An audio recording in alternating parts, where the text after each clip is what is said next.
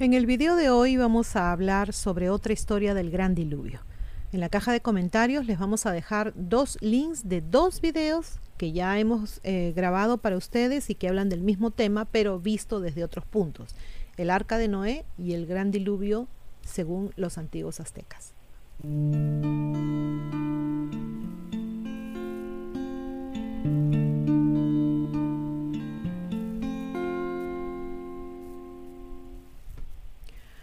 El panteón sumerio, que fue aceptado y asimilado por los babilonios semíticos, tenía una estructura piramidal con el dios An, el cielo, a la cabeza, compartiendo poder con sus dos hijos, Enlil y Enki, teniendo todos ellos áreas de responsabilidad claramente definidas.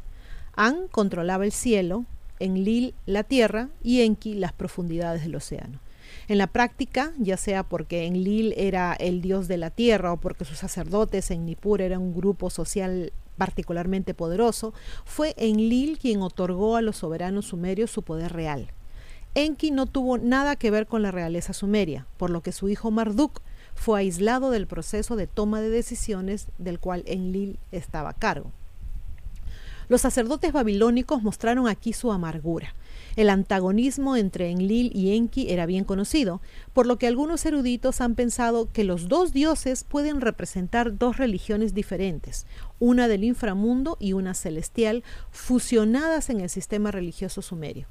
En sus escritos, los babilonios enfatizaron la rivalidad entre los dos dioses, favoreciendo naturalmente a Enki, demostrando no tanto la naturaleza despreciable de Enlil, sino ciertamente su falta de sabiduría y su mala voluntad hacia la raza humana.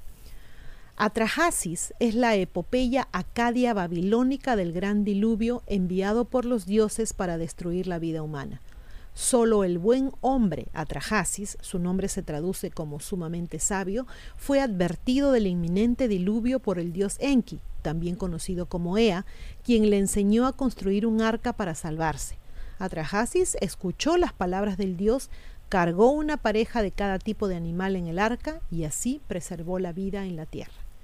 Escrito a mediados del siglo XVII, Cristo, Atrahasis puede fecharse por el colofón en el reinado del bisnieto del rey babilónico Hammurabi, Ami Saduka 1646 a 1626 a.C., aunque el relato en sí se considera mucho más antiguo y transmitido por vía oral. La historia del diluvio sumerio, conocido como el Génesis de Eridu, que cuenta la misma historia, es sin duda más antigua, compuesta más o menos hacia el 2300 a.C., y la tablilla 11 de la epopeya de Gilgamesh, que también relata la historia del gran diluvio, es incluso aún más antigua. La epopeya de Gilgamesh fue escrita circa 2150-1400 a.C., pero la historia del diluvio sumerio que relata es más antigua. Se transmitió oralmente hasta que apareció por escrito. Si bien la historia en sí se refiere a una inundación de proporciones universales, incluso asustando a los dioses que la desencadenaron, la mayoría de los estudios reconocen que probablemente se inspiró en un evento local, la inundación causada por los desbordamientos de los ríos Tigris y Éufrates. Si bien la evidencia arqueológica y geológica ha demostrado que tales inundaciones eran hechos bastante comunes, se especula que una inundación particularmente memorable, circa 2800 a.C., sirvió de base para la historia. Ningún erudito reconocido que trabaja en la actualidad mantiene el argumento de que alguna vez hubo una inundación mundial como la que describe a Trajasis y los otros relatos, incluida la historia de Noé y su arca en el libro bíblico del Génesis. Entonces, la erudita mesopotámica Stephanie Daly dice, no se encuentran depósitos de inundación en los estratos del tercer milenio y la fecha del arzobispo Usher para el diluvio del 2349 a.C., que se calculó usando números del Génesis al pie de la letra y que no reconoció cuán esquemática es la cronología bíblica para tiempos tan tempranos. Ahora esto es imposible. El clérigo al que se refiere Dali es el arzobispo James Usher, 1581 a 1656 después de Cristo, famoso por su cronología Usher, que fecha la creación del mundo el 22 de octubre del año 4004 a.C. a las 6 de la tarde, basado en los datos de la Biblia. Aunque la cronología de Usher todavía es considerada válida por los cristianos que defienden la teoría de la Tierra joven de la edad del mundo, su trabajo ha sido desacreditado por evidencia irrefutable en varias disciplinas diferentes desde el siglo XIX después de Cristo. Atrahasis comienza después de la creación del mundo, pero antes de la aparición de los seres humanos.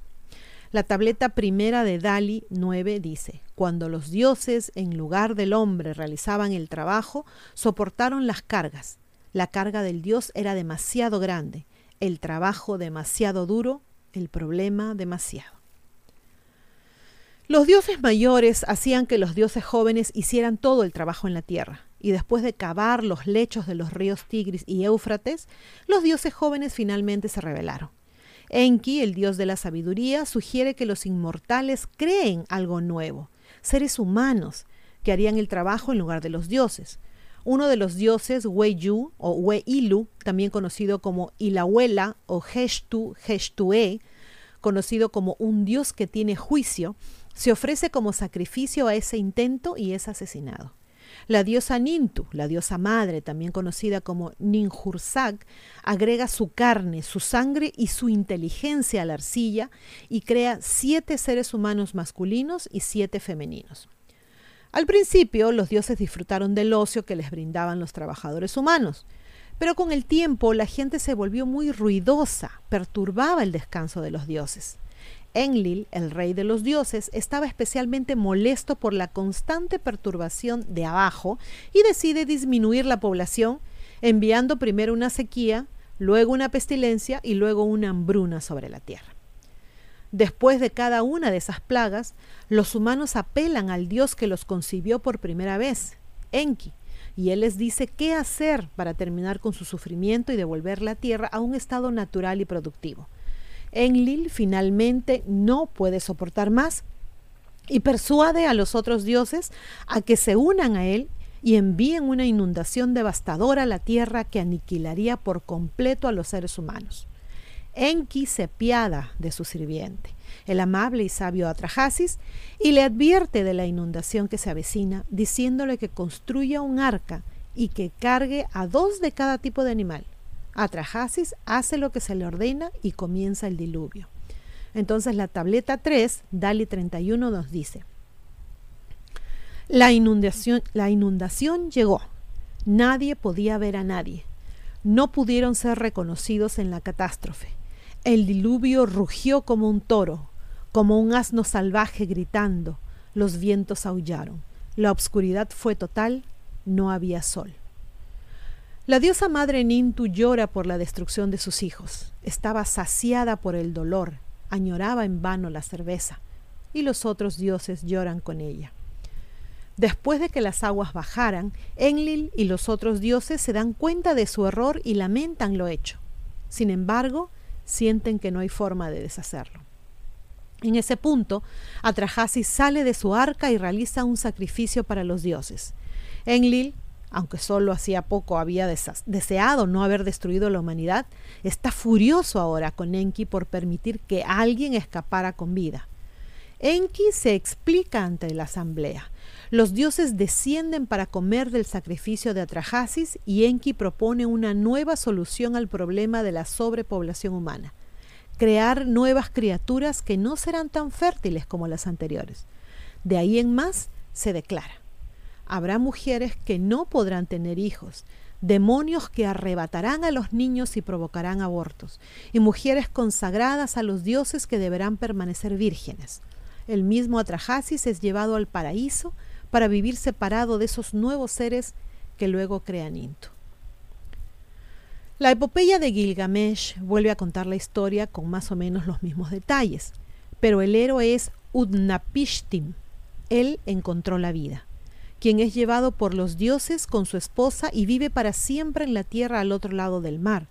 La búsqueda de la inmortalidad de Gilgamesh lo lleva finalmente a Utnapishtim, pero su viaje no le sirve de nada, ya que la vida eterna se les es negada a los mortales. La versión sumeria del relato tiene a Siusudra o el lejano como héroe, pero cuenta la misma historia. La historia más conocida del gran diluvio, por supuesto, es del libro bíblico Génesis 6.9, en el que Dios se enfurece por la crueldad de la humanidad y la destruye con un diluvio, a excepción del justo Noé y de su familia. La obra bíblica se basa en la versión oral anterior de la historia del diluvio mesopotámico, que se repite en las obras citadas anteriormente y que también puede haber influido en un texto egipcio conocido como el libro de la vaca divina, una parte de la que data el primer periodo intermedio de Egipto, esto es entre el 2181 al 2040 a.C. El libro de la vaca divina cuenta cómo, después que el dios Sol Ra hubiera creado a los humanos, estos se rebelan contra él y éste decide destruirlos. Envía a la diosa Hathor como una extensión de sí mismo. Ella es conocida como el ojo de Ra. ¿Y para qué la envía? Para masacrar a la humanidad. Pero después de haber matado a muchos, se arrepiente de la decisión. Luego tiñe cantidades masivas de cerveza de color rojo para que pareciera sangre y ordena colocarla en el camino de Hathor. Ella bebe la sangre, se duerme y luego se despierta como la diosa amorosa y amiga de la humanidad, como generalmente se le representa. Casi todas las culturas tienen algún tipo de historia del gran diluvio y a menudo se cita como prueba de que debe haber habido algún diluvio catastrófico en algún momento. Sin embargo, no es necesariamente así, ya que es muy posible que una historia popular sobre el diluvio, repetida a lo largo de los siglos, haya inspirado a los narradores de diferentes regiones. Dali nos cuenta.